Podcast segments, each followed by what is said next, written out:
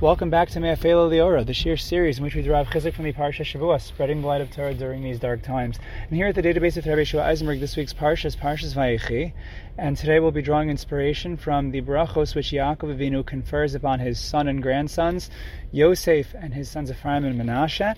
And among those brachos we find some very famous ones, for example, Hamalach HaGoel, but I want to focus on the other line, which if you are a man, and at the moment of this recording, as it is Erev Shabbos, if you are a man and you have sons, then you will be giving this bracha to your sons, or if you live with your father, then you will be receiving this bracha from your father, and that is the bracha of Yisimcha Elokim Ki Ephraim Menashe, that Hashem should arrange and place you the way He did Ephraim and Menashe. The bracha essentially is suggestive that Hashem should bless all Jewish boys to follow the model of Ephraim and Menashe.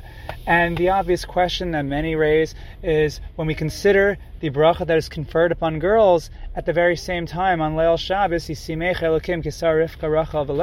that the girls should be like the Imahos, why is it that the the sons are not blessed to be like the Avos? Now, a person might say, and at least in Balabatish form, that, well, let's get real. The original bracha that Yaakov gave to, um, to Ephraim and Menashe was such that Yaakov decided that all children should be like Ephraim and Menashe, and the bracha conferred upon the girls obviously came later. And um, the, the text, the original opening text, was modeled from the bracha to Ephraim and Menashe. So maybe you might say the question is a non-starter because like who else are we going to choose for the girls to be like? Yaakov chose for it to be Ephraim and Menashe. So if we want a parallel model for the girls, so it's going to be the Imahos.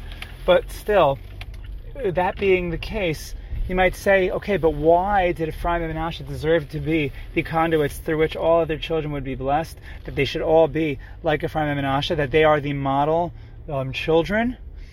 especially when we consider that we always actually daven. We say, for example, in benching, that we want Hashem to bless us. Commotion is Baruch Avosenu, Avram Yitzchak Yaakov. And maybe in a certain sense, you might argue that, of course, Yaakov was not blessing that everyone should be like Ephraim and Menashe to the exclusion of the Avos. On the contrary, in Hamalach HaGoel, Yaakov does say, Vikare v'hem shemi v'shem avosai Avram v'yitzchak, that Yaakov says that they should also be called by the names of Avram, Yitzchak, and Yaakov, essentially that Ephraim and Menashe should follow that model, and every child should follow that model as well. So that we want all of our children to be like uh, Avram, Yitzchak, Yaakov, and Ephraim and Menashe as well. The question then still is why do Ephraim and Menashe get put up on the pedestal? Um, um, you know, more so than our focus on the Avos, we focus on Ephraim and Menashe. And there are a couple of, of, of, beautiful answers, famous answers that are offered to this question, which I think also speak to the beauty of Klal Yisrael, especially during what is otherwise a very, very dark time. One answer that is offered is um, offered by Rav Shamshon Raphael Hirsch, and I believe it's also offered by Yaakov Kamenetsky. And this has to do with the fact that Ephraim and Menashe, they were the two model children who grew up in a state of Gullus. They did not grow up in Eretz Yisrael. In fact, they never lived in Eretz Yisrael.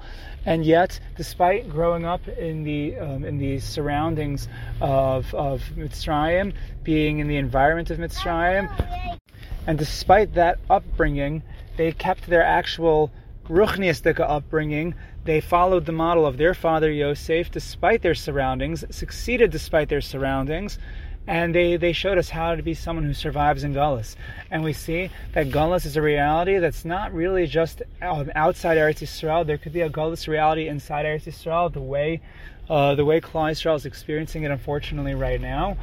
And yet, we see the thriving of Ruchnius in many different forms and especially the things that people are taking on right now during this time, showing that that, that thirst for the Ruchnius, how they're going to succeed, and hopefully will overcome the Ayin Hara. And another most important answer to this question of why we want to follow the model of Ephraim and Menashe is that perhaps a bracha, which each parent wants for their kid more than anything else, especially when they have other siblings, is that they want that their siblings should get along with one another. And Ephraim and Menashe were the model siblings who never had a rift with one another. There was never jealousy. Um, for example, Menashe being jealous of his younger brother Ephraim, who would be a greater, or Ephraim bragging against his older brother Menashe, that in fact the Ephraim would be greater. Yosef was concerned when Yaakov crossed his arms to put his right hand onto Ephraim and his left hand onto Menashe, and yet Menashe and Ephraim, they stood there and they respectfully and with humility, accepted um, the decision by Yaakov Avinu, showing that they were not against one another, but they saw themselves as being a unit, as being on the same team, and it was it was one for all, all for one. And this answer, which is uh, um, offered by many, I saw it quoted in the name of the Mikdash Mordechai. Of course, we want our children to reach the highest madrega possible in Ruchnius, to be as great as Avram, Yitzchak, and Yaakov, to be tzaddikim and Talmidei Chachamim, but even more so, what a father really wants is that his child will get along with his siblings, that they should love one another, that they shouldn't fight, chas v'shalom, and this is the kind of achdus and brotherhood that we are seeing in Klal right now. In again, what is otherwise a very dark time, is a time where we are seeing so much light.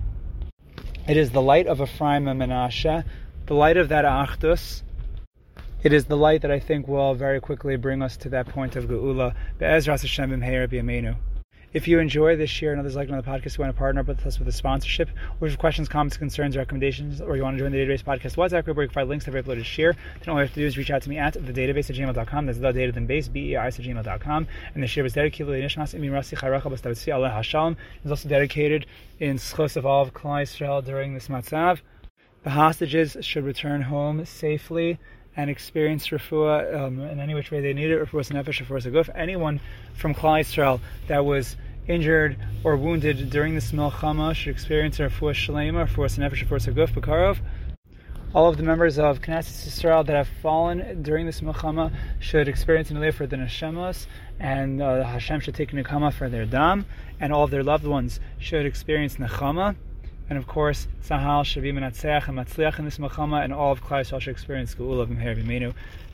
Have an absolutely wonderful Shabbos, thank you for joining us here at the database.